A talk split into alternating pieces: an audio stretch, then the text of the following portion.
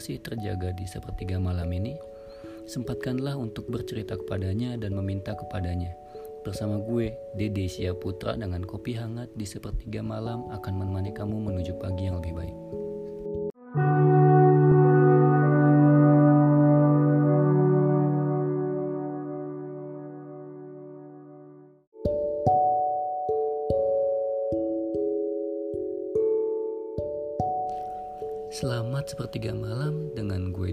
Putra dari Kopi Sepertiga Malam.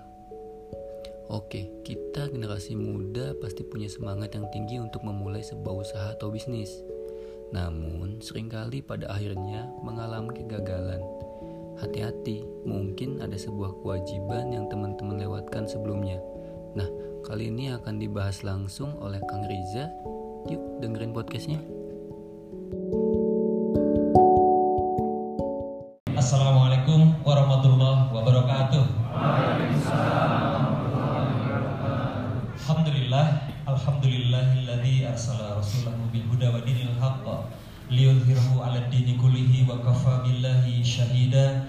Asyhadu an la ilaha illallah wahdahu la syarikalah wa asyhadu anna Muhammadan 'abduhu wa rasuluh la nabiyya ba'da. Allahumma shalli 'ala Muhammad wa 'ala alihi wa sahbihi ajma'in. Alhamdulillah jamaah al-latif yang berbahagia kita dipertemukan Allah tidak mungkin tanpa tujuan tidak mungkin tidak ada makna pasti ada tujuannya pasti ada maknanya dan itu hanya berlaku buat kita yang mampu memaknai pertemuan-pertemuan atau pertemuan demi pertemuan itu sendiri yang mampu mensyukuri apa yang sedang Allah takdirkan dan mudah-mudahan itu semuanya juga termasuk menjadi bagian dari diri kita semua. Salawat dan salam semoga Allah limpah curahkan kepada Nabi kita Nabi Muhammad SAW, keluarganya, sahabat-sahabatnya, topik-topikin dan seterusnya ila yaumil kiamah. Mudah-mudahan kita termasuk di dalamnya. Jadi pada malam ini yang ingin di-sharingkan di sini beberapa sepertinya sudah pernah mendengar tapi tentang bagaimana kepemimpinan jalan langit. Nah, rahasia pertama akan teteh sekalian adalah keyakinan. Mindset kita itu harus benar.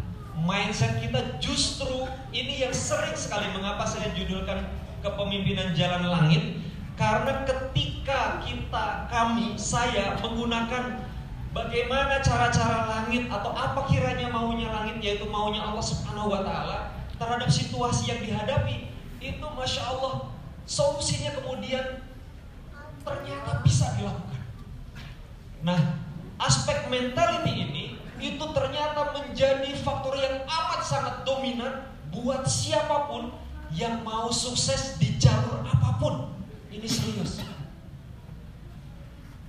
Teknik itu mudah sekali dipelajari. Saya bukan menyepelekan teknik, tapi itu sangat mudah dipelajari. Saya bisa ajari akan sama teteh sekarang bagaimana teknik closing sekali ketemu sama orang, sekali closing itu bisa miliaran.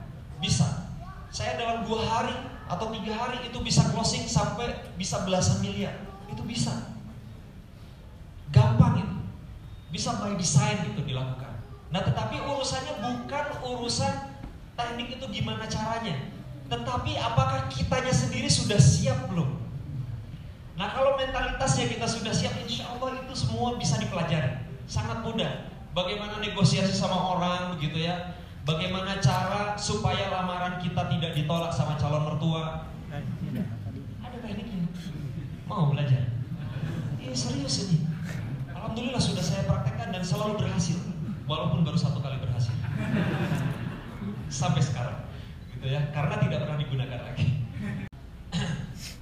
Kira-kira logikanya begini, logika sederhananya. Kalau kita bicara dengan menggunakan kapasitas otak kita memikirkan sesuatu, dengan menggunakan fisik kita untuk melakukan sesuatu, dengan menggunakan semua sumber daya fisik di dunia ini yang hitungannya sudah jelas, satu jam itu ada 60 menit, satu menit itu ada 60 detik, satu hari itu ada 24 jam, tujuh hari seminggu, kurang lebih 30 hari sebulan. Semuanya itu sudah jelas, sudah default. Tidak bisa kita apa-apain lagi. Betul apa benar? Iya kan? Gak bisa kita apa-apain lagi menghadapi situasi yang sifatnya normal fisik seperti itu lalu kita hadapi dengan semuanya hitungan kepala, semuanya hitungan apa yang kita mampu lakukan dengan hitungan waktu-waktunya dan seterusnya, maka capaiannya kurang lebih tidak akan terlalu jauh dari jumlah maksimal yang bisa kita kontribusikan. Akhirnya rumus untuk sukses, kalau mau lebih sukses dari orang lain, jadinya yang keluar apa? Kerja lebih keras. Betul nggak kerja lebih keras? Betul. Tetapi kalau kemudian itu hanya satu-satunya, capaian kita ya hanya sekedar ukuran jumlah saja. Harus lebih pintar untuk memikirkan solusi. Lah lawan orang-orang lain yang juga pintar-pintar dan hebat-hebat, kalau kita mau bisnis sebagai kompetitor gimana? Tetapi ketika kita ketika kita menyerahkan kepemimpinan diri kepada kepemimpinan langit, nah kapasitas diri kita yang jalan normal kalau kita mau tempuh hasilnya ya ada batasnya maksimalnya segitu deh Nah, kalau kita menyertakan, selalu menyertakan pemilik kekuasaan, kekuatan dan kehendak yang maha tidak terbatas, maka hasilnya juga tidak akan ada batasnya. Tidak akan ada batasnya. Ini contoh, gitu ya, akidah ini. Ada kasus, kasus beneran. Jadi ada senior saya di PTN datang, dia bisnis juga setelah uh, kalau saya mengundurkan diri kalau teman saya itu kena program PHK pada saat itu ya dia datang, wah sedih. Dia aja duduknya kurang lebih begini di hadapan saya nunduk sedih. Kang, ada apa? Saya bilang, saya tanya gitu. Dia nunduk, kemudian melihat ke saya terus begini. Ustaz, kata dia. Saya sedih banget, katanya kecewa banget. Iya, kenapa Kang? Jadi ceritanya beliau itu e, ketika di IPTN-nya itu ahli las. Ahli las di IPTN di industri pesawat terbang itu pasti harus punya sertifikat internasional. Ngelas saja harus sertifikat internasional. Artinya kualitasnya kualitas yang hebat banget. Kenapa? Nah dia ceritanya bank, uh, bisnis bengkel pagar, bengkel las-lasan itu owning gitu ya, las-lasan, oh ya kayak gitu gitulah. Nah dia bikin macam-macam begitu. Nah terus ceritanya, singkat cerita dia cerita tangan kanannya sudah dia didik hebat sekali sampai sangat dipercaya sama dia sampai semua pekerjaan itu diserahkan sama dia dia tinggal duduk manis saja di rumahnya menerima setoran setiap minggu. Sudah santai sedemikian enaknya, bisnisnya lancar, semua sales, semua marketnya itu sudah dipegang sama orang kepercayaannya ini. Orang yang sangat dia percaya. Dan dia bilang saya ajarin dia semua cara-cara dan semua saya kasih pasar. Nah kemudian bagaimana kang saya bilang? Dia keluar, oh Ustaz katanya, keluar kemudian dia bikin uh, bisnis yang sama masih di jalan yang sama dekat dengan dengan tempat saya. Semua tim terbaik saya dibawa sama dia, disisain yang jelek-jelek. Terus marketnya dibawa semua sama dia. Jadi maksudnya akan habis bisnisnya saya bilang. E, iya, saya kehabisan oh, udah mobil udah dijual, sekarang saya lemes. Saya lihat orangnya saya lihat begini gitu ya, orangnya. Saya tidak boleh memulai dari sesuatu yang dia tambah down ya, atau dia tambah lemes. Saya harus memulai dengan sesuatu yang dia pasti jawab dengan sangat baik.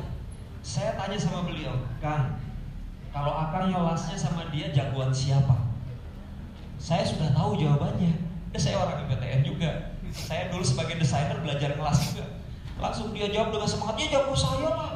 Orang saya ngajarin uh, dia kok dan gak semuanya saya kasih tahu karena yang dipakai pekerjaannya yang saya kasih tahu ke dia, saya ajarkan kata dia. Oke, saya bilang. Terus saya tanya dia, Kang, lantas mengapa Akang merasa anak buah Akang itu, mantan anak buah Akang itu berhak menentukan rezeki Akang? Dia langsung diam, langsung astagfirullahaladzim, astagfirullahaladzim. Langsung begitu. Kaget banget dia. Kenapa saya nggak inget ya? Nah, kalau sudah akan salah di hal yang sangat fundamental seperti ini, udah pasti ke sananya salah. Mengapa? Bagaimana akan bisa menang lawan dia? Saya bilang, karena mentalitas akan sendiri jatuh, merasa kemudian rezeki akan hancur, ikut bersama dengan dia keluar dari akan. Akan jatuh mentalnya, dia mentalnya sedang sangat hebat Gimana mau menang bersaing sama dia? Padahal akan sendiri bilang skill akan lebih hebat dari dia. Dia langsung tersenyum bahagia. Wah iya benar. Nah barulah saya ajarin sedikit teknik-tekniknya ini kan ya, beresin ininya trik-triknya ini sederhana aja. Udah kerjain, cuma dua kali datang. Enam bulan kemudian, lebih lah dari enam bulan kemudian, saya ada perlu dengan rumah yang lain, mau dibikin owning, saya telepon beliau. Kang saya mau bikin owning las-lasan, bisa datang nggak? Oh siap, datang di hari yang dijanjikan jam yang dijanjikan, sudah bawa mobil. Sudah perlete lagi penampilannya, padahal sebelumnya kusut, kusut gitu. Dan banyak kasusnya seperti itu. Nah termasuk kami sendiri mengalami itu. Sama, pernah mengalami juga orang yang paling dipercaya untuk urusan Quran gitu ya dengan tim terbaiknya itu keluar bikin perusahaan yang sama menyaingi Syakir. Wow kalau lihat itunya, oh gitu ya, maunya nafsu begitu. Tapi kan terjadi izin siapa? Izin Allah. Teman-teman sempat ngepel di situ. Teman-teman tim itu sempat ngepel, deg-degan. Wah gimana? Kenapa? Karena mereka ini wah dapat investasi yang luar biasa besar. Wah jangan-jangan ada orangnya di sini biar. Wah investasinya gede banget. Wah iklannya masif di mana-mana. Teman-teman ngepel, Pak Riza gimana caranya kita bersaing dengan mereka? Mereka jor-joran investasi, jor-joran promosi. Kita nggak bisa promosi, nggak ada duitnya. Waktu tahun itu. Saya diam saja. Saya tidak boleh menyerah dan tidak boleh kemudian terganggu akidahnya. Kalau logikanya bolehlah berpikir, wah apa yang harus saya lakukan. Tapi mentalitas saya nggak boleh. Saya diam saja. Dalam hati apa? Ya Allah, gak mungkin, gak mungkin Allah ini prinsip tidak memberikan kesempatan sukses yang sama bagi setiap orang yang berbeda-beda kondisinya. Ada yang punya modal, orang tuanya kaya, misalkan ada yang tidak punya modal. Nah, tapi kesempatan untuk suksesnya itu tidak mungkin kesempatannya tidak sama. Kalau tidak sama kesempatannya, berarti Allah tidak maha adil.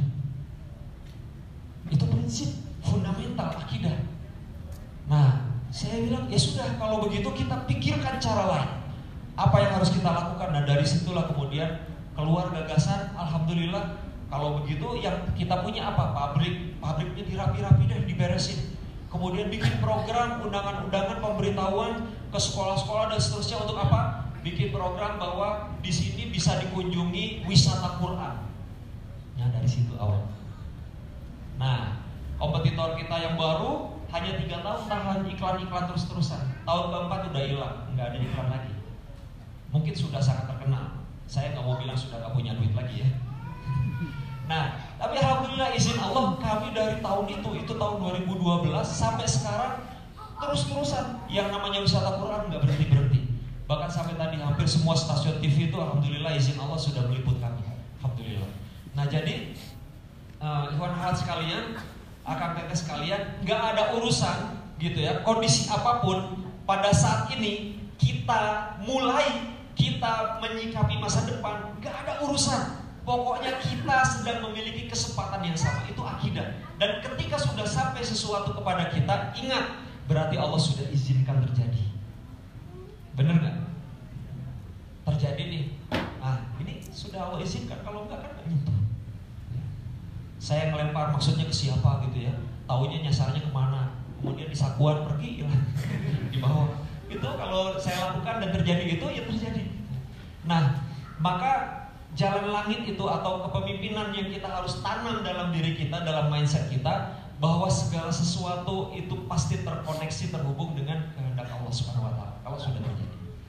Nah, harus kita pahami hakikatnya rezeki itu ingat ya, rezeki itu dari Allah. Rezeki itu dari Allah, tetapi dia jalannya bisa banyak jalannya bisa banyak. Jalan yang pertama rezeki itu bisa jadi karena memang ikhtiar kita yang terbaik. Allah izinkan kita dapat rezeki itu karena memang ikhtiar kita terbaik, doa kita terbaik dan seterusnya. Nah, tetapi belum tentu karena itu. Boleh jadi rezeki itu karena kita sebenarnya yang dikabulkan itu bukan ikhtiar-ikhtiar kitanya banget. Mungkin ikhtiar-ikhtiar kitanya iya. Nah, tetapi boleh jadi itu karena Allah mengabulkan doa orang tua kita. Jadi jangan pernah, jangan pernah sama orang tua itu kita tidak hikmah. Jangan pernah. Omat. Ngerti omat artinya? Bisa arti.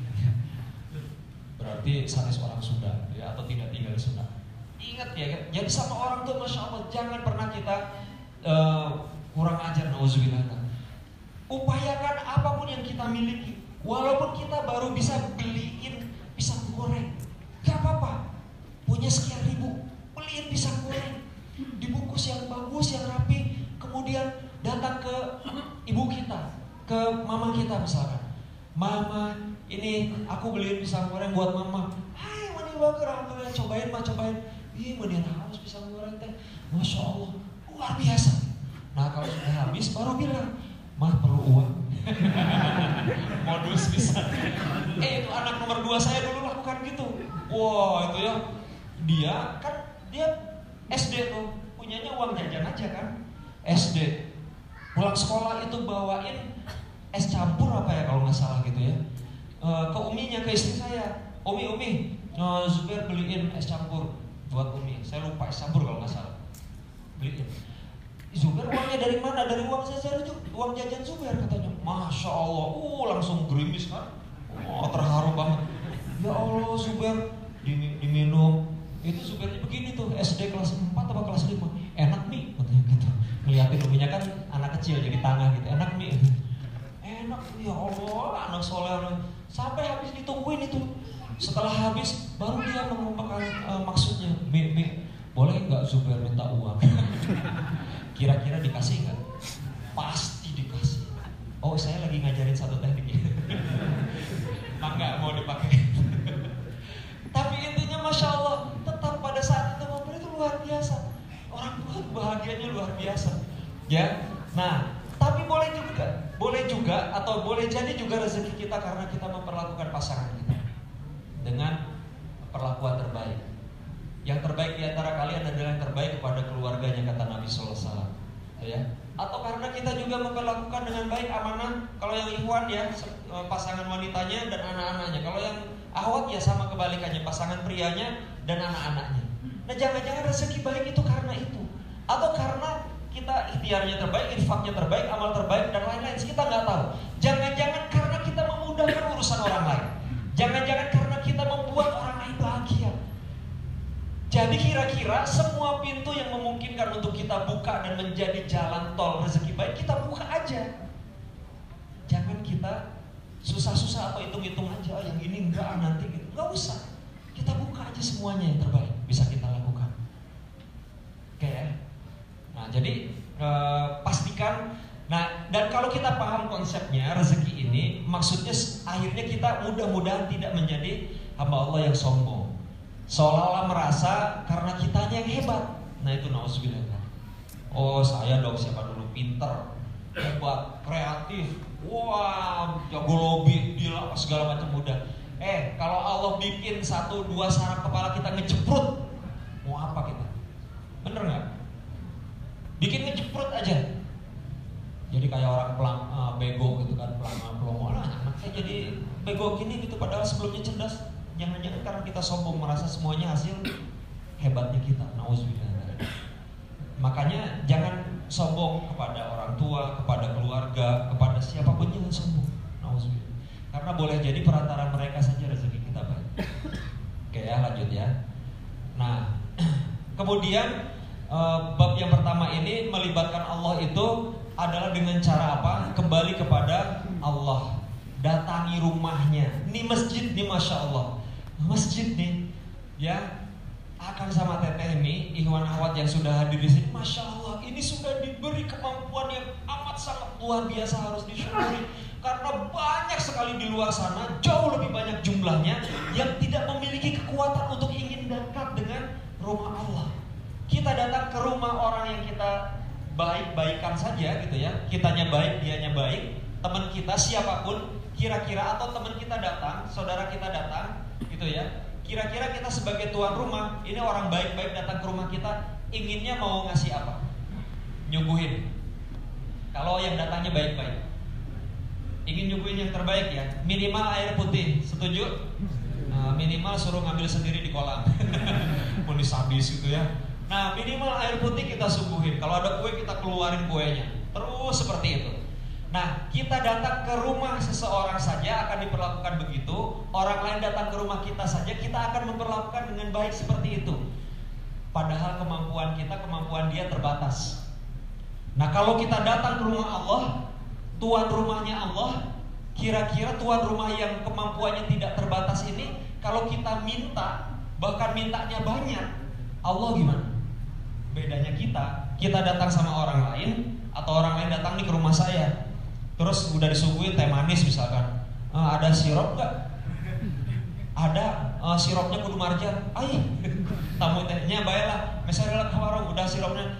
E, ininya mana ini? Nasi gorengnya tuh makin minta makin pegel atau makin kesel?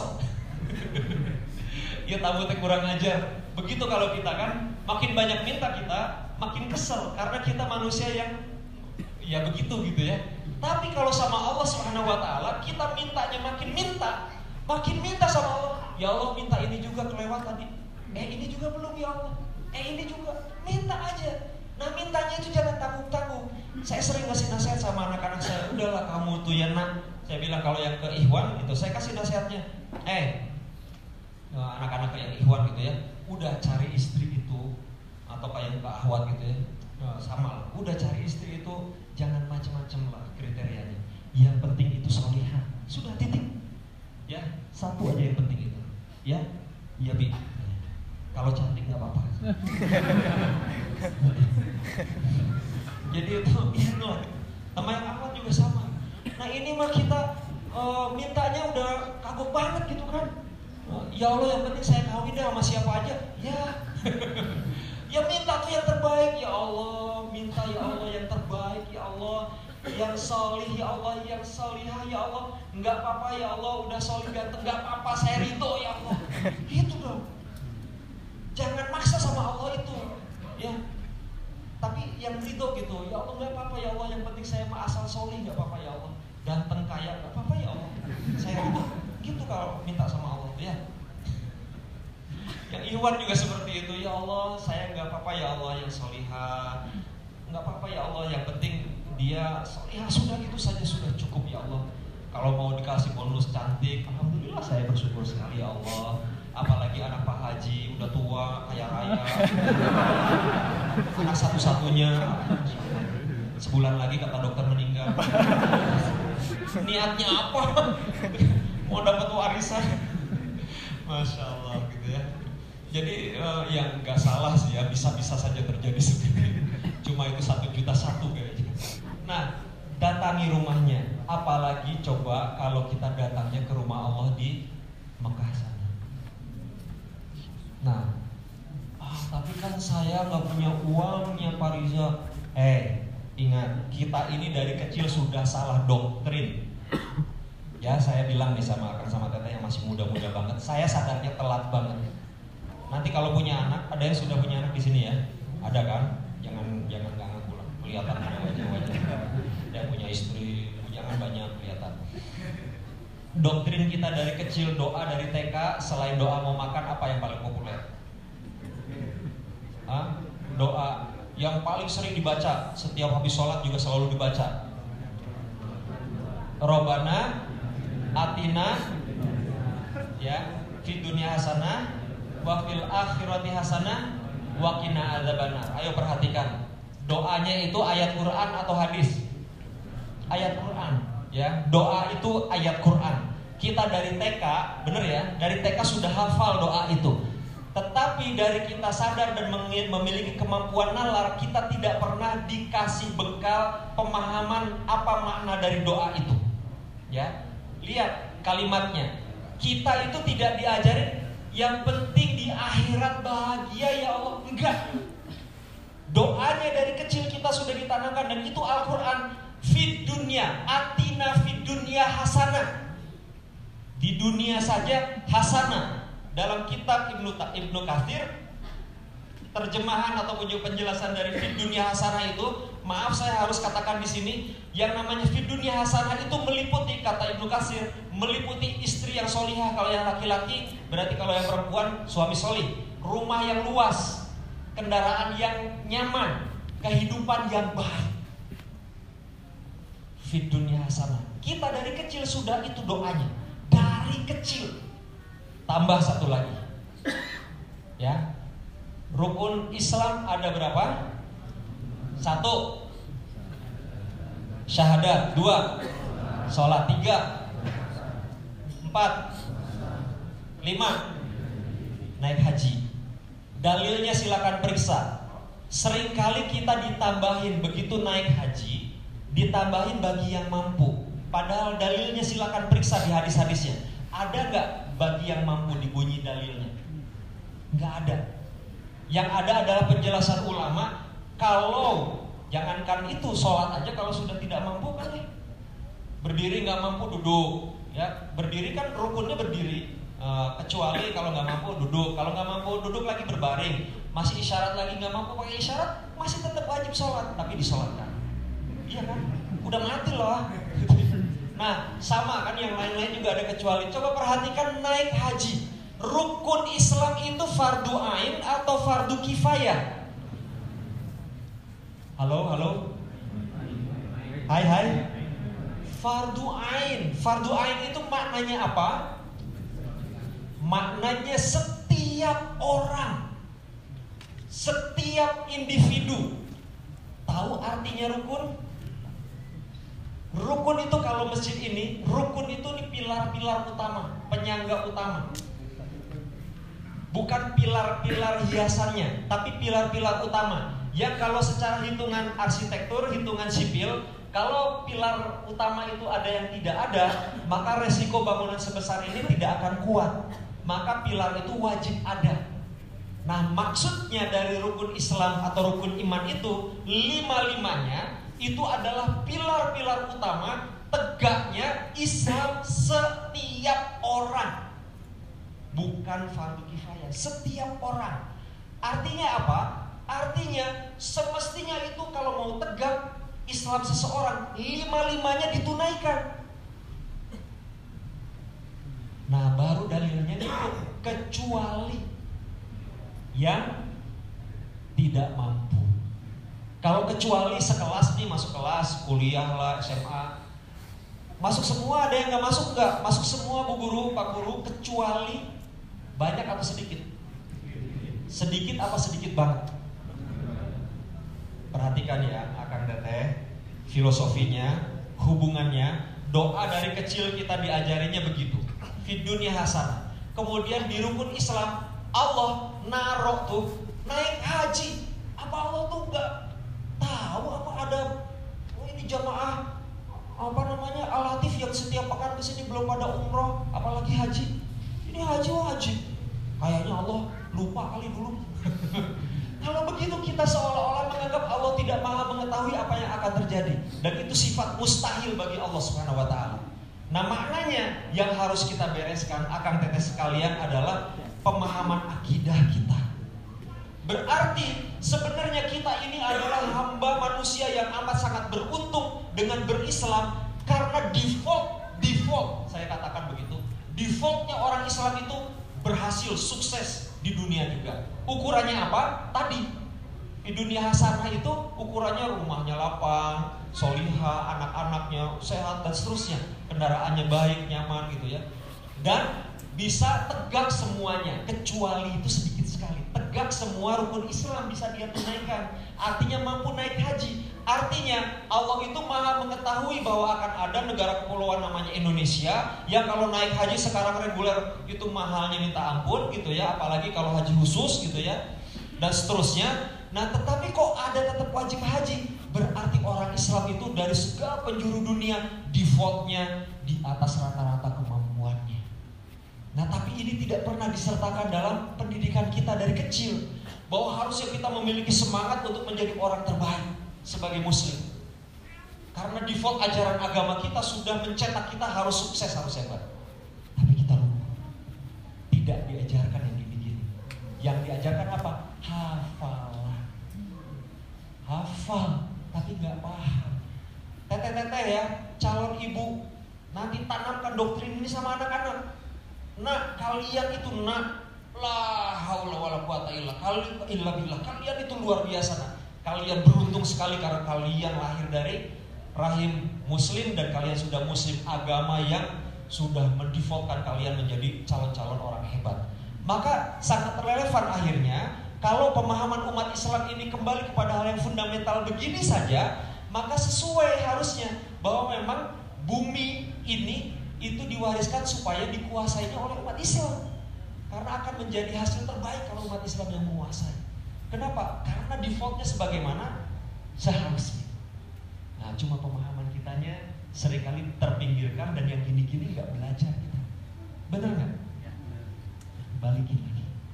Baru rahasia satu. Kita sampai jam berapa ya? Ya? Eh, jam 9. Nah, siap, insya Allah. Yang kedua, mengerti hakikat kebahagiaan. Ini rahasia kedua. Baru rahasia satu. Ada berapa rahasia? Mengerti hakikat kebahagiaan. Kata Ibnu Taimiyah, barang siapa yang tidak memasuki surga dunia, maka ia tidak akan memasuki surga akhirat. Apa surga dunia itu? Sahabat-sahabatnya Ibnu Taimiyah bertanya, apa surga dunia itu? Surga dunia itu adalah iman. Kita muslim aja nggak cukup, maka harus mukmin. Syukur-syukur mutakin dan seterusnya, gitu. masya Allah. Jadi surga dunia itu kalau kita mendapatkan iman, kita bisa beriman. Jika amal kebaikanmu membuatmu bahagia, nah, tanda-tanda mukmin di antaranya ya, banyak ayat-ayatnya, banyak hadisnya, tapi yang saya kutip ini saja. Jika amal kebaikanmu membuatmu bahagia dan amal jelekmu membuatmu susah, maka kamu adalah seorang mukmin. Hadis riwayat Tirmizi. Jadi kalau kita berbuat baik dan kita bahagia, terus kita berbuat dosa walaupun sembunyi-sembunyi seolah-olah nggak ada yang tahu gitu ya, padahal malaikat lagi pada nyatetin ya nggak? Eh, matanya lagi ngapain itu eh? Catet, ai ai eta tangan tangan es, catet begitu kan? Nah, padahal malaikat itu kan nyatetin tuh nggak lewat gitu ya.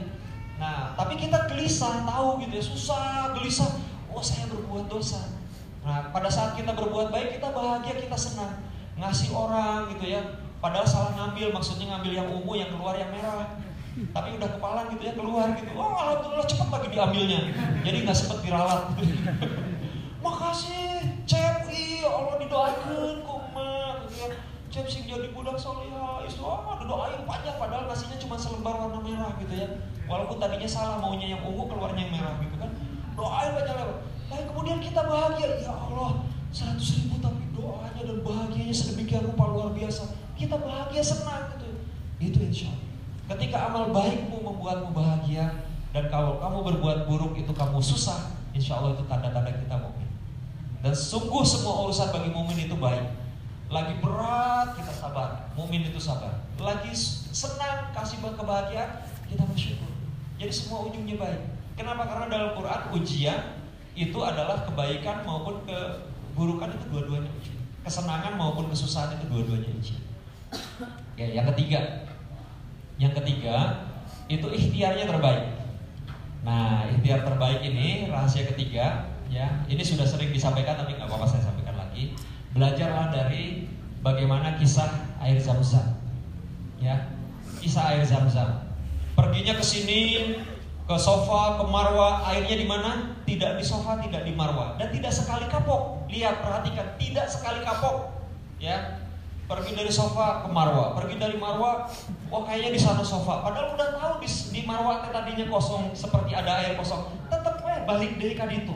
Sudah tahu di sofa itu kosong, tetap balik deh. Terus sampai tujuh balikan tuh. Tidak berhenti berhenti. Ikhtiar itu ada harapan merasa harus ikhtiar, dijabanin aja dijalanin tidak berhenti. Airnya di mana? Airnya tidak di sofa, tidak di sofa, tidak di mana. Saya ada satu kisah nyata dulu tahun 2002 lah kurang lebih. Nah ini penting sekali, eh, terutama untuk ikhwan akhwat yang masih dalam proses mau bisnis apa segala macam gitu ya, mau mandiri. Uh, tahun 2002an kalau tidak salah, saya tahu-tahu ditelepon sama seseorang dia bilang saya sudah menghubungi A di Bandung. Kata A suruh ke B. Suruh saya hubungi B. Kata B suruh ke C. Nah si C juga nggak sanggup. Suruh menghubungi Pak Riza. Nah saya sekarang menghubungi Pak Riza nih dari si C. Oh iya ada apa Pak? Saya bilang. Dia ternyata orang Jakarta. Dia jelasin saya ada proyek pak, saya ada pekerjaan, saya dari survei. Survei itu kerjanya gini gini. Dia jelasin tentang survei. Saya nggak ngerti sama sekali. Ini apa survei? Tapi saya nggak bilang cari orang lain aja deh, enggak. Saya bilang Pak, kalau gitu ketemu aja deh. Bisa nggak ke kantor saya? Oh baik. Beliau senang sekali. Alhamdulillah akhirnya ada yang mau ngobrol sama saya katanya. Akhirnya dia datang ke tempat saya, terus ngobrol begini di ruang tamu begitu ya. Sama jelasin lagi tentang survei. Saya tetap nggak ngerti. Ini apa sih orang orangnya yang nggak bisa ngejelasin apa saya yang terlalu bodoh gitu ya. Pilihannya antara dua itu. Saya tetap nggak ngerti. Tapi akhirnya di ujung-ujungnya dia bilang, nah dalam rangka project itu Pak, maka saya mau minta tolong Pak Riza, tolong carikan orang di Jawa Barat ini sebanyak 1.500an saya lupa lah tepatnya sekian orang dalam waktu dua minggu. Uh, lulusannya minimal S1 nggak peduli dari jurusan apa pun karena nanti akan ada pelatihannya. Jadi tugas parinya cuma cuma mencari mahasiswa lulusan S1 uh, eh, lulusan S, uh, mahasiswa ya lulusan S1 direkrut sebanyak 1.500 orang dalam waktu sekian lama. Kemudian nanti siapkan tempat pelatihannya biar kami yang melatihnya Sebentar Pak, jadi pekerjaan saya apa? Pekerjaan Pak Riza nyari orang dan menyiapkan tempat pelatihan. Materi apa semuanya kami yang kasih, nanti uh, itinerary-nya kami yang kasih. Oh kalau ini dalam hati, kalau ini saya ngerti. uh, Ternyata hanya sampai nunggu aja sampai ngomong gitu kan. Oh kalau ini saya ngerti. Oke Pak, saya siap kerjakan itu. Wah langsung, wah bahagia banget. Alhamdulillah akhirnya saya menemukan orang yang sanggup mengerjakan pekerjaan ini. Nah jangan-jangan ABC itu nggak menunggu sampai selesai. Jadi uh, saya langsung panggil manajer SDM saya. Sini kan, manajer SDM. Kita dikasih kerjaan ini, bisa kerjanya nggak? Ah, cetek atau ini serahin sama saya. Kerja nama dia nilai proyeknya 170 juta, 30 juta bersih saya kantongi. Cuman kerjaan mampir numpang lewat tahun 2002 loh. Gitu kan? Nah, setahun kemudian Orang survei itu ternyata senang dengan pekerjaan itu kan. Nah, lah temennya yang bareng-bareng di proyek itu. Uh, orang temannya orang Bandung. Kang, bisa ke Jakarta nggak ke kantor saya? Ada kerjaan proyek nih. Oh siap, saya pakai kereta. Pergilah 2003 tuh, pakai kereta ke Jakarta. Nah, ke Jakarta, terus uh, jelasin dia proyeknya. Proyeknya di Jakarta ternyata. Proyek surveinya itu. Oh jelasin dia oke okay. karena saya udah kenalan gitu ya sebelumnya ya agak-agak mudeng lah. Nah nilai proyeknya 900 juta, wih gitu ya tahun sebelumnya kan cuma 170 toh. Nah ini uh, tahun 2003 nya 900 juta. Lagi ngobrol-ngobrol gitu temennya lewat, eh uh, bisik dia, bukannya proyek ini sudah di, mau dikerjain sama si Fulan. Bisiknya di depan saya, suaranya keras ya saya dengar lah. Kalau bisiknya pasti nggak dengar ini mah bisiknya kayak gitu gitu ya pasti saya dengar orang saya lagi ngobrol depan-depanan gitu ya. Oh, ya saya maunya sama Riza. Oh gitu ya udah terserah ente. Dia lewat aja temannya itu. Nah saya karena dengar ya dengar kan saya ngomong, eh Kang, itu udah ada yang ngerjain proyeknya. Oh, saya baru penjajakan kata dia, belum tanda tangan kontrak. Ya, tapi kata temen akan itu sudah siap-siap orangnya. Enggak saya maunya sama Riza katanya ngerjain boleh saya minta nomor teleponnya nggak si Fulan itu mau ngapain? Enggak saya mau ngecek aja dia persiapannya udah sampai mana. Saya beneran minta. Saya telepon saya minggir dulu saya telepon. Dari kantor survei saya bilang. E, saya oh dari kantor survei. Saya mau tahu persiapan proyeknya udah sampai mana. Oh dia jelasin oh Jakarta Timur sudah siap ini Jakarta Barat udah siap. Timnya udah siap udah. Terus tinggal ngapain? Tinggal nunggu kontrak. Oke siap. Uh, ada apa pak? Ya enggak saya ngecek aja. Makasih ya assalamualaikum. Saya terus ngomong sama teman saya saya nggak mau ngerjain proyek ini Riza atuh saya maunya sama Kang Riza enggak dia sudah siap ini siap saya nggak mau. Udah kasih sama dia. Wah oh, saya nggak enak Kang Riza dari Bandung naik kereta.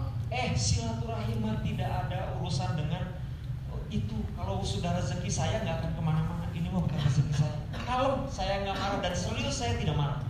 Saya nyantai aja ringan. Bahagia wah gitu. Udah jalan-jalan naik kereta api tutut gitu. Dibayar kantor kan minus Udah pulang lagi saya ke Bandung. Belum nyampe Bandung, belum nyampe stasiun. Ditelepon lagi sama dia. Kang, besok bisa datang lagi ke Jakarta enggak? Coba kalau nafsu kurang ajar bisa deh Enggak gawe Saya dengan ceritanya Insya Allah siap. Iya, ayo proyek deh gitu. beda sama yang itu. Siap. Besoknya saya naik kereta lagi ke Jakarta.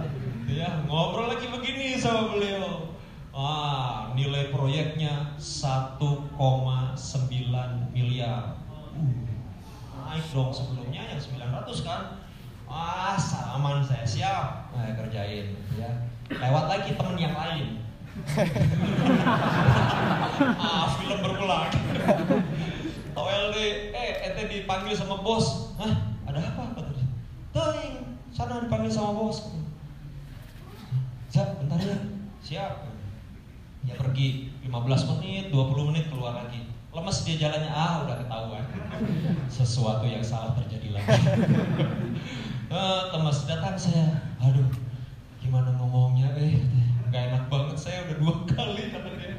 Wah sedih banget ya mukanya udah udah wah nggak enak banget saya lihatnya saya senyum senyum ada. Kenapa ngomong aja saya bilang. Dan saya memang senyum lihatnya proyeknya yang barusan kita omongin diambil sama bos. Diambil sama bos saya sedih saya marah enggak? Ya udah biarin aja. Aduh enggak ente ngomong gampang saya lu tungguin ah didinya kata nggak enak banget sama kamu kata saya udah dua kali gitu. Ya kalem ya saya bilang. Belum rezeki saya berarti udah biarin. Nyantai aja ya udah kita ngobrol aja yang lain. Dia diem aja nggak bisa ngomong apa apa saya juga diem. Tapi saya beneran nyantai. Eh tiba-tiba dia eh bentar bentar saya tunggu tunggu tunggu. Kenapa? Dia mendadak ceria sugan siapa tahu kata dia. Jadi di kantor itu pimpro pimpro itu boleh ngasih nunjuk proyek pengen dikerjain sama siapa gitu. Bentar jangan-jangan teman saya belum dapat pimpro untuk ngerjain proyeknya. Tunggu ya Sa. Oh siap saya tunggu dia. Sama kurang lebih 15 menit 20 menit wah dia ceria. Sa uh, teman saya tertarik katanya. Saya sudah promo promosikan promosikan uh, Riza ke dia katanya tapi eh karena dia kan belum kenal sama Riza katanya. Ya kenal kan saya. Jadi dia tetap mau fit and proper dulu diwawancara dulu. Gimana? Nggak apa-apa. Ya nggak apa-apa saya bilang. Sudah saya jalani aja. Udah ketemu lah saya. Tapi saya nggak nemenin dia karena itu kewenangan dia. Iya saya pergi sendiri diantarin dikenalin udah ditinggal aja sama dia. Setengah jam tuh tanya jawab tanya jawab tanya jawab berdiri dia. Berdiri jadi aneh juga kemudian dia bilang saya mau proyek saya mari saya kerjakan. Berapa nilai proyeknya? 3,6 miliar. Masya Allah. itu mah tadis pura-pura. Kan ternyata rezeki saya itu bukan 900 juta bukan 1,9 miliar tapi 3,6 miliar.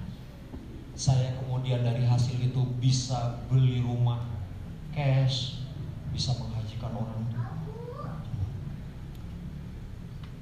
apalagi? Enggak nikah lagi mah enggak. Wajah-wajahnya pingsan banget ya. Masya Allah alhamdulillah. Bahagia sekali. Kemudian bisa bikin satu perusahaan lagi dari situ. Jadi rezeki dari mana aja. Nah tapi lihat rumusnya. Kan pada hafal ya dari kecil sudah diajarin loh contohnya lagu. Ya apa lagunya? Ada lagunya populer sekali. Cicak-cicak di dinding. Ya kan? Hafal semua kan? Coba perhatikan liriknya. Gimana lagunya? Cicak-cicak di dinding. Makanan cicak apa? Nyamuk gimana? Terbang. Cicak terbang enggak tidak. Diam-diam merayap. Datang seekor nyamuk bukan si cicak kan mudah-mudah nyamuk cicak uh, ny nyamuknya ya. Kemudian hap lalu ditangkap. Tapi perhatikan ini yang lupa. Nggak dikasih tahu pelajarannya sama guru TK ya. Nah sama guru yang dikasih tahu. Lihat kalimatnya. Diam-diam merayap. Kalau cuma diam di kamar tidak merayap-rayap diam gitu. Ah saya sedang praktek ilmu cicak. Hei perhatikan kalimatnya. Diam-diam merayap. Minimal ngoronan atau esot jadi kita sering kali lupa memanai coba lagu aja hati-hati pengarangnya itu. Jadi tetap harus ada ikhtiarnya. Harus ada bergeraknya tidak diam. Ah, ada kalau sudah jodoh menyambung. Uh, isi ikhtiar aja enggak pergi ke alatif males. Doa sama Allah males gimana mau dapat gitu ya. Nah jadi ikhtiar termasuk urusan bisnis lihat perhatikan bergerak. Kemudian husnuzon rezeki ingat itu akidah nyambung lagi dengan ini gitu ya bergerak. Pokoknya mah dari Allah saja itu mah sudah pasti insya Allah. Gimana Allah saja. Ya itu rahasia kedua. Apa tadi? Eh rahasia ketiga ikhtiarnya. Terbaik kita hanya diminta ikhtiar saja. Di Quran juga kan gitu ayatnya. Wa qul amalu fasayarallahu amalakum wa rasuluhu wal mu'minun. Kita itu cuma disuruh wa qul amalu imalu kerja aja pokoknya lakukan yang terbaik yang kamu bisa lakukan. Hadis kutsinya bilangnya apa? Hadis kutsinya bilangnya apa? Hadis kutsi kata Allah gini, lakukan apa-apa yang kamu ketahui kata Allah. Niscaya kata Allah akan aku beritahu apa-apa yang belum kamu ketahui. Jadi kita itu tidak harus lengkap. Itu kemudian orang barat secara ilmiah bikin buku namanya The Secret. Keren seolah-olah itu dari mereka. Padahal Islam sudah dari sononya dulu udah ngajarin model-model The Secret itu. Kerjakan apa-apa yang kamu ketahui. Di The Secret itu dibilangin yang penting kalau kamu mau pergi, bahkan naik motor pun katanya, malam-malam mati lampu semua, nggak ada cahaya bulan. Yang penting bensinnya ada, motornya nyala, orangnya masih hidup. bisa naik motor itu juga penting nah hurung motornya lampunya nyala. Walaupun sorotnya hanya 30 meter ke depan kelihatan nggak jalannya 30 meter ke depan? Kelihatan. Maju aja. Begitu maju lampunya kan ikut jalan juga kan? Bukan lampunya punya roda sendiri tapi kan ikut. Terang di depannya terang di depannya. Akhirnya sampai kita mau berapa kilometer yang penting bensinnya juga cukup. Itu maksudnya. Hadis kunci sudah bilang dari dulu. Kerjakan apa-apa yang kamu ketahui Kemudian perintah Qur'annya wa kuli amalu fasayarallahu amalakum rasuluhu wal mu'minun. Biar udah Allah saja. Biar Rasul saja, biar orang-orang yang beriman saja udah niatkan itu saja. Insya Allah gak akan ke mana-mana hasilnya. Akan dahsyat. Kepemimpinan langit. Ini tidak saya bahas karena panjang. Oh, bagaimana winning organization itu sebagai sebuah ikhtiar yang terbaik gitu ya. Poin-poinnya, bagaimana Islam itu juga sudah uh, ngasih kita rambu-rambu. Eh ternyata di Islam itu ada. Gini loh ya rumusnya ya. Akan sama teteh semua. Tahu nggak kenapa kita itu sekarang seolah-olah kayak susah sama Quran, jauh sama Quran. Sadar nggak? Jadi waqalalladina kafaru orang-orang kafir itu berkata la tasma'u lihadal Quran walgau walgau walgau fihi Fihi la'alakum taglibun. Jadi di Quran itu sudah jelas Allah tuh ngasih sinyal bahwa orang-orang kafir itu memang sengaja membuat kegaduhan-kegaduhan supaya tidak uh, tidak mendengarkan, tidak menyimak Al-Qur'an, tidak memerhatikan Al-Qur'an. Fihi buatlah keriuhan, kegaduhan, kelalaian yang sesuatu yang melalaikan kepada Quran maka niscaya kalian jadi orang kafir itu ngomong kepada kaumnya. Allah ngasih tahu orang kafir itu ngomong sama kaumnya begitu. Jangan kamu uh, buatlah kegaduhan supaya uh, supaya mereka tidak mendengarkan Quran. Maka niscaya kalian wahai teman-temanku orang kafir kira-kira gitulah ngomongnya. Kalau berhasil melakukan itu kalian bisa mengalahkan umat Islam. Kenapa? Percaya kepada Allah pada Nabi kepada Al-Quran. Itu rukun apa rukun iman. Sama konsepnya. Satu rukunnya cacat iman kita cacat. Nah maka percaya. Percaya nggak bahwa Quran itu semua jawaban kita ada di Quran? Bahkan urusan sukses bisnis juga ada di Quran. Percaya atau dibikin pura-pura percaya atau terpaksa percaya karena lagi di sini?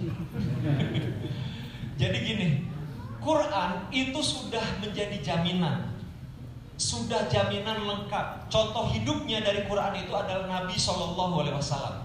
Sudah Allah percaya kepada Allah, percaya kepada kitabullah, percaya kepada nabi-nabi. Nah semuanya itu juga paket dari enam percaya, rukun iman, dan itu juga fardu ain. Nah maka kita juga sangat dusta menjadi pendusta agama juga menjadi orang yang ingkar kepada Allah Subhanahu wa taala kalau kita tidak yakin bahwa semua solusi itu ada di. Guru saya kasih ilustrasi begini. Umur berapa? 18 tahun. Masih kuliah? SMA? SMA. Bisa baca tulis? bisa ya? Bisa. Kalau kemudian dikasih uh, soal untuk lulus doktor S3, ABCD pilihan ganda. Uh, saya mau nilainya 100 bisa Gimana caranya? Belajar serius. Ciusnya. Mau sampai berapa lama? Saya kasih waktunya cuma sekarang aja nih waktunya satu jam. Kudu pentena 100. Gimana caranya? Ini pengen bisa gimana caranya? Maksa misalnya. Gimana caranya? Ini ada 100 soal pilihan ganda gitu ya satu jam kan bisa baca tulis ya harus nilainya 100 gimana caranya supaya bisa gimana caranya ya? Uh, kasih aja kunci jawabannya. Kalau dikasih sama saya nih kunci jawabannya bisa nggak? Punten 100 bisa ya. Anak SMA usia 18 tahun. Jangan kan anak SMA SD usia 12 tahun yang normal saja nggak perlu jenius itu bisa punten 100 asal dia nurut. Jangan kreatif. Kunci jawabannya tersedia dia kreatif. Bikin ngarang sendiri. Ah kayaknya ini jebakan pengalaman ya nah ini kita sudah dikasih kunci jawaban. Kunci jawabannya tersedia bersama kita. Contohnya juga hidup bisa dibaca bukan hidup bersama kita Nabi SAW sirahnya itu hidup bersama kita. Bisa kita baca pelajarannya. Qurannya jelas ada gak ngerti kita bisa cari. Ada Mbah Google, ada Mang Google, apalagi. Pokoknya kita bisa tanya sama ustadz, bisa tanya sama syekh, sama siapa pun. Kalau kita masih susah juga sudah mandalilnya, doktrinnya sudah benar, defaultnya orang hebat, kita sudah punya kunci jawaban atas semua urusan kita. Tapi kita nggak pernah mau pakai. Atau pakainya kalau kepepet. Oh, sedih putus pakai ilmu garpu talak ting buka halaman sembarangan taunya ayatnya oh, masuk neraka. Salah ulangi. Teori nang ngepas jadi uh, cocokologi jadi masya Allah semua urusan semua masalah semua kondisi itu insya Allah kita harus yakin pasti. Kenapa? Karena itu dari Allah Subhanahu Wa Taala. Kunci jawaban Nah, permasalahannya kita tidak pakai itu. Jadi, nah rahasia keempat apa? Nah, smart, gitu ya. Smart, ya tadi gitu ya. Kita ngapain belajar berapa tahun? Sok ngerjain soal dokter pengen benten 100 kudu jadi dokter ulang menurut. Ya enggak? Gitu ya. Nah itu kan luar biasa. Tapi uh, kalau itu halal gitu ya. Nih kalau dengan kunci jawabannya waduh. Pak saya bisa Pak mana sih dikunci jawabannya? 30 menit cukup gitu selesai semua. Betul 100 smart nah maka kita pastikan kita itu smart. Sebagai muslim justru kalau kita smart insya Allah apa yang akan kita inginkan itu jauh lebih mudah. Apa yang ingin kita kejar itu jauh lebih cepat. Perhatikan para sahabat 10 sahabat saja yang sudah dijamin surga. Siapa saja? Satu. Abu Bakar dua. Umar tiga. Utsman empat. Ali lima. Mulai susah. uh, Abdurrahman bin Auf 6 Zubair bin Awar, Sa'ad bin Abi Waqqas dan seterusnya. Sepuluh sahabat yang dijamin surga, sembilan di antaranya itu adalah para saudagar yang tajir-tajir. Bahkan sebagian ulama mufasirin itu menceritakan sekitar lima itu triliuner. Triliuner. Kekayaannya bukan uh, juta lagi tapi triliun Padahal perhatikan hidupnya. Mereka siangnya tetap siang, malamnya tetap siang. Eh, salah. Malamnya tetap malam. Kita ini sudah siangnya siang, gitu ya. Malamnya kita jadikan siang. Ya kan, lembur gitu kan. Kerja keras karena pengen. Tapi hasilnya gini-gini kan. Sementara mereka enggak. Malam mereka bagikan rahim. Ya, luar biasa ibadahnya. Siang, pagi, siangnya mereka sangat produktif sekali. Kalau pergi harus jihad, perang, perang aja ditinggalin bisa berhari-hari, berminggu-minggu, mungkin ada yang berbulan. Pergi saja.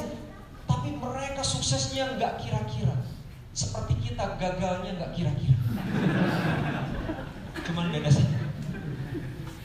Apa yang membedakan? Jangan-jangan ini bab-bab mentalitas mentalitas ini kita ada masalah dengan pemahaman. Kita lupa, kita itu sudah dikasih rumusnya, sudah dikasih semuanya dengan kita. Bahkan yang mahal, tidak terbatasnya itu makin diminta makin senang. Nah, kitanya yang sombong. Gengsi mau minta sama Allah aja gengsi. Malu ah minta terus, ya. kalau sama manusia begitu pantas. Tapi kalau sama Allah justru yang kayak gitu nggak boleh. Kita harus semakin minta Allah semakin senang, semakin senang. Nah kenapa kita harus mau? Karena waktu kita terbatas. Dan kita akan kata sekalian sedang berlari menuju kematian.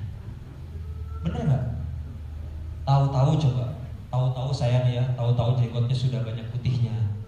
Iya kan? Tahu-tahu saya merasa, oh kok saya dulu pernah seumur kalian ya gitu. Mau bilang tua gengsi ya, masih gengsi. Saya oh, tahu-tahu begini, tahu-tahu anak saya sudah ada yang nikah dan seterusnya. Coba akan sama teteh juga, oh iya ya tahu-tahu saya sudah umur 18 tahun, udah umur 20 sekian, 30 sekian, 40 sekian dan seterusnya. Tahu-tahu. Jadi kita itu sebenarnya sangat cepat menuju kematian. Nah, belum lagi kalau misalkan kan kita nggak tahu ya sesuatu yang goib. Tapi kalau tahun 2021 beneran dajjal turun gimana?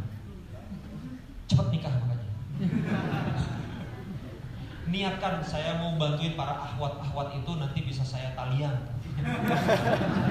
Karena jadi halal. jadi halal di talian. Kan katanya wanita-wanita di tali gitu ya di rumah gitu ya diikat. Nah kalau belum halal kan nggak boleh. gitu. Jadi uh, iya teman saya baru pulang awal-awal tahun inilah dari Israel. Dia ngelihat sendiri dengan mata kepala sendiri dan dia cerita sama saya.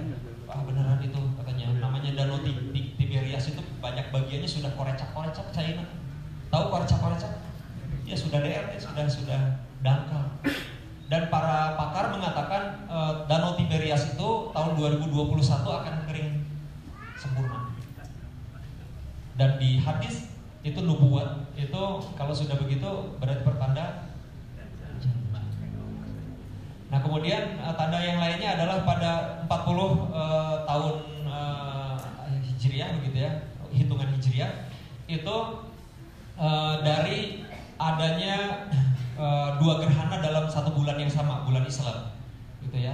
Nah itu di situ 40 tahun kemudian itu bersama dengan uh, Dajjal muncul kan Imam Mahdi juga muncul. Nah itu dihitung uh, tahun uh, hijriahnya jatuhnya pada tahun 2021 juga. Dari pada saat ada fenomena alam dalam satu bulan Islam ada dua gerhana terjadi. Jadi jatuhnya juga tahun 2021. Tapi kan kita tidak boleh meyakini itu sebagai sebuah kepastian. Nah, persiapan kita untuk menghadapi segala sesuatu yang bisa terjadi harus. Waduh, ya kata yang 18 tahun, waduh saya belum. Gak apa-apa, percepat Proposalnya ajukan, mah, mah, umur 19 tahun nikah. Kenapa? Ujung-ujung pulang dari Pariza ini, kajian pengen nikah. Kata Pariza, bisa jadi Dajjal tahun 2021. Minimal atau ngasaan atau setahun.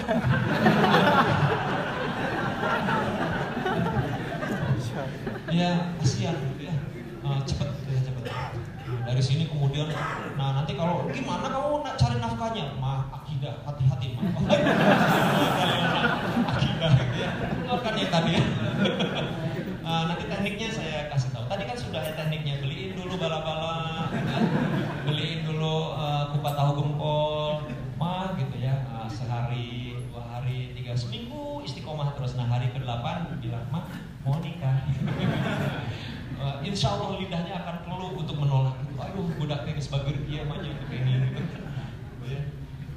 uh, tunjukkan ikhtiar nah karena waktu kita terbatas maka buat rencana buat rencana tidak ada kata is kata terlambat dalam Islam gak ada sebelum sakaratul maut atau sebelum kiamat atau sebelum dajjal turun tidak ada kata terlambat semuanya kita bisa lakukan semua kita bisa kejar Mulai kapan? Mulai sekarang juga tidak nanti.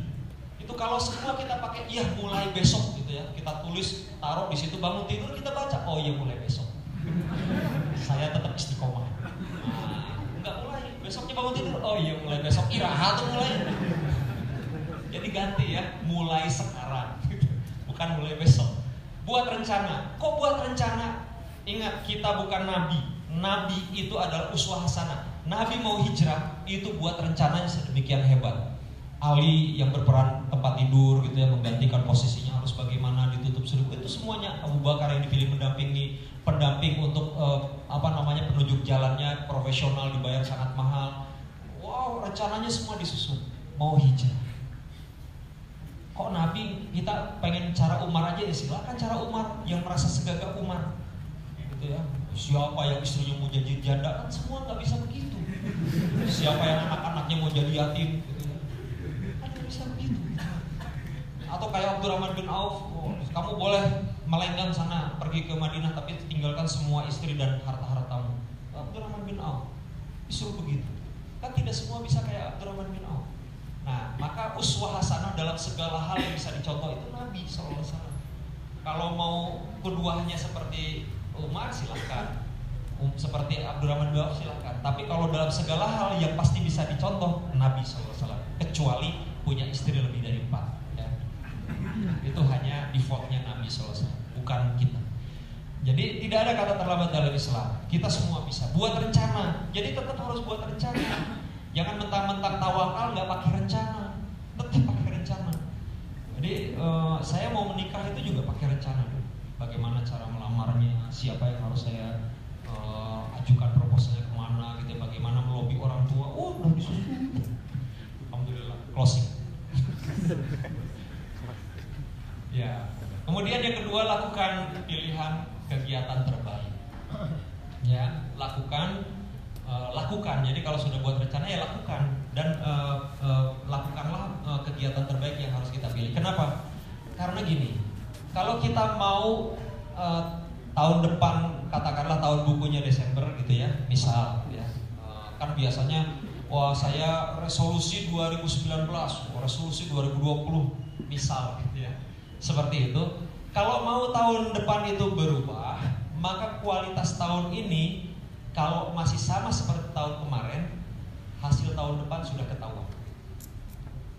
Hasilnya apa? Sama seperti sekarang. Kan sekarang ini hasil tahun kemarin.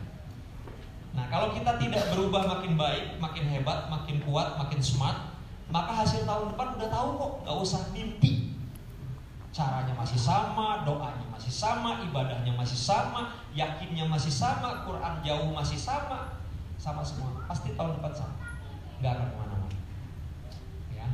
Jadi harus ubah mentalitas, mindset gitu ya, kebiasaan, action, kemudian kualitas dan kuantitas apa. Ubah. Nah, rahasia kelimanya apa? Istiqomah. Innalladzina qalu rabbunallah tatanazzalu alaihimul alla takhafu wa la tahzanu wa bil jannati allati kuntum Jadi orang yang akan mendapatkan hasil itu silahkan cek semua dalil apa segala macam bahwa hasil itu akan diberikan kepada siapa yang istiqomah. Istiqomah sofa, marwah, usaha terus, nggak kapok gitu ya terus jalan, dapat tidak di sofa, tidak di marwah. Saya juga banyak peristiwa-peristiwa begitu tuh banyak. Jadi pada saat uh, lobby sini datang gitu ya, datang ke sini, datang ke sini itu bagian dari ikhtiar. Closing nggak ada urusan closingnya gimana Allah, tapi ikhtiar kita nawarin ke sini, datang ke sana, pergi ke sana itu bagian dari ikhtiarnya. Silaturahim itu kan rahasianya di situ. Silaturahim itu kita ikhtiarnya, termasuk menjaga silaturahim dengan siapa pun itu ikhtiarnya nanti closingnya di mana aja? Saya pernah mengalami itu lagi rajin di sini rajin di sana. Oh pokoknya ikhtiar aja. Tahu-tahu ada telepon bukan dari orang yang saya datangi yang bahkan sudah dua tahun nggak ketemu. Za uh, ketemuan yuk. Jakarta. Oh ya siap. Ini saya ada proyek nih. Siap datanglah saya. Tidak pakai ditawari tidak pakai apa. Tahu-tahu saya mau order 150 ribu Al-Quran. Gitu. padahal nggak ditawari Nah tapi kan nggak bilang oh kalau begitu kesimpulan saya nggak perlu datang ke mana-mana. Nah itu sebenarnya tadi ya cicak aja diam-diam aja. Ini pergi. Gitu. Nah dan itunya istiqomah, persisten, konsisten. Nah, kira-kira logikanya gini, mentalitasnya itu harus mentalitas kalau dibandingkan itu kayak golok untuk memotong bambu. Nah, walaupun walaupun golok kita tumpul, kurang biasa tapi golok. Golok itu sisinya salah satu tajam. Kalau sama-sama tumpul bukan golok namanya. Handphone ya kalau golok itu eh, dari besi atau dari baja gitu kan. Masa golok dari bambu? Nggak mungkin. Ya, definisi golok tuh dari besi atau dari baja. Satu sisinya ada tajamnya. Nah agak ropal-ropal agak tumbul-tumbul karena kurang diasah nggak apa-apa. Yang penting golok. Ketika dipakai motong bambu tetap bambunya itu akan putus. Apalagi kalau tajam apalagi kalau diasah itu prinsipnya. Jadi istiqomah. Nah rahasia keenam buka pintu pertolongan langit. Buka pintu pertolongan langit ya. Kenapa kita harus buka pintu pertolongan langit? Karena doa itu mengubah takdir minta sama Allah apa hajat kita? Semua menjadi mungkin kok kalau menyertakan Allah semua. Mungkin. Saya pulang haji laki-laki pulang haji itu masya Allah eh, tiba-tiba berhadapan dengan perusahaan yang justru malah bangkrut pulang haji. Kalau saya konslet otaknya saya akan mikirnya gini kira-kira ya Allah perasaan saya nggak pernah doa ya Allah gitu ya di multazam misalkan gitu ya di Hijr Ismail di mana pun lah tempat-tempat dan jabah saya doanya kan nggak mungkin ya Allah hancurkan Syamil sehancur itu Nggak mungkin. Bangkrutkan sebangkrut bangkrut nggak mungkin saya doanya gitu kan. Ya enggak kesempatan datang ke Baitullah pasti doanya yang terbaik semua yang Allah. Begitu datang perusahaan bangkrut utangnya banyak duit habis belum pada dibayar. Uh segala macam. Kalau saya pikirnya negatif bisa begitu. Tapi begitu saya pikirnya positif alhamdulillah izin Allah saya positif pikirnya pada saat itu. Ya Allah berarti engkau kan janji pasti dikabulkan doa-doa di sana. Oh berarti ini adalah awal pengabulan doamu. Berarti faktanya sebetulnya perusahaan saya itu buruk sekali. Sehingga untuk menuju dikabulkannya doa ini mulai dari harus beres-beres dari ancur-ancur nah, itu jadi positif akhirnya. Nah doa itu masya Allah.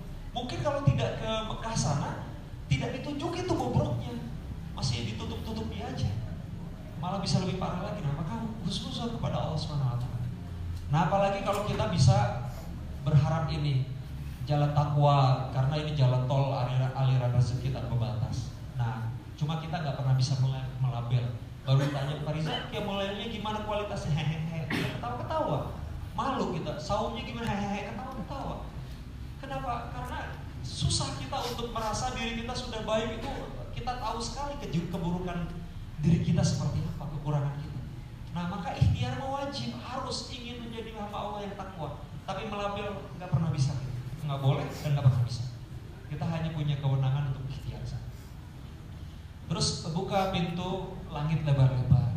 Doa orang tua, zakat infak sodako, bantu orang lain, doa keluarga, doa istighfar dan lain-lain kita lakukan saja. Ada satu kisah teman saya, kisah nyata ini baru ketemu kemarin. Udah banyak tapi ini yang paling aneh. Dia sebelumnya biasa aja bisnisnya naik turun naik turun naik turun. Terus dia bingung, dia birul walidain gitu ya pinjam kendaraan ke uh, apa namanya keluarga mertuanya. Kan enak banget.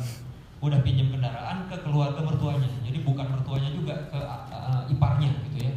Untuk ngurusin uh, ibunya yang sakit yang harus dibawa ke Bandung bolak balik dari Bandung. Jadi dia jemput kemudian bawa ke Bandung karena sudah nggak bisa kalau pakai kendaraan umum. Anterin lagi ke Garut itu ke Bandung lagi kembali itu terus ber minggu-minggu sedang dia rutin begitu, tapi dia nggak pernah ngeluh. Luar biasa itu khidmatnya kepada ibunya. Sebelumnya bisnisnya biasa-biasa saja. Nah ibunya ternyuh lihat lihat kegigihan anaknya ini. Kemudian dalam satu adegan kata teman saya ini, dia ngomong sama anaknya, ko mama didoakan sing gaduh mobilnya lira. Ternyuh gitu terharu. Ramadan kemarin omset bulan Ramadan itu dari keuntungan sebulan itu dia bisa beli mobil sendiri. Sebulan. Padahal biasanya naik turun kayak roller coaster omset. Sebulan omset dia bisa beliin mobil dan langsung wah ibunya bahagia sekali alhamdulillah dan dia yakin sekali itu karena doa ibunya. Dan dia belum jualan. Belum jualan lagi, belum promosi lagi. Habis lebaran tanggal 10 baru mulai kerja lagi. Belum promosi apa-apa, belum marketing, belum apa-apa omset sampai dengan kemarin berarti kan baru sebulan ya kurang lebih dari tanggal 10 itu tiga kali lipat bulan Ramadan. Saya candain berarti tiga mobil dong. Kan satu satu bulan Ramadan satu mobil. Saya ya, saya candain. Berarti kalau tiga kali lipat tiga mobil ketawa aja dia. Saking bahagia. Biru walidain. Cuma satu saja amalan yang menonjol dan beliau sampaikan sepertinya ini tahadus bin nikmah hanya karena saya uh, khidmat sama orang tua aja dan bisnis mah gitu-gitu aja. Nah jadi kalau kita punya kekurangan di bisnis belum tentu rezeki kita kurang. Bisa jadi Allah yang tutup. Rezeki mah gimana Allah? Gimana Allah?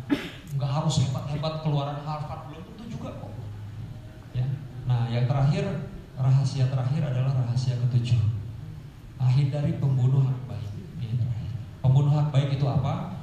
Kalau kita zolim sama orang. Jangan sampai kita zolim sama hak Allah dan Rasulnya. Jangan kamu sampai kita zolim sama hak orang tua, hak keluarga, dan seterusnya. Kita mau bahagia itu kan dengan cara juga membahagiakan orang lain. Masa kita mau bahagia sendiri?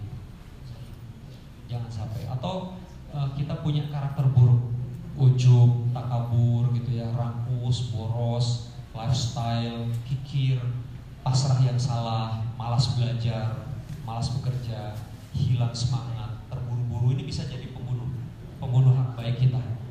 Jadi uh, Kelebihan ke atas itu sombong, kelebihan ke bawah itu juga orang yang tidak bisa bersyukur. Minder, minder itu nggak boleh. Kalau rendah hati harus rendah diri bilang. Kenapa? Kan kata Allah dan Rasulnya kita itu setara. Yang membedakan takwa aja. Jadi kita sama dengan Allah. Nah itu tujuh rahasia. Mudah-mudahan ada manfaatnya. Uh, itu saja yang bisa disampaikan. Billahi taufiq wal hidayah. Assalamualaikum warahmatullahi wabarakatuh.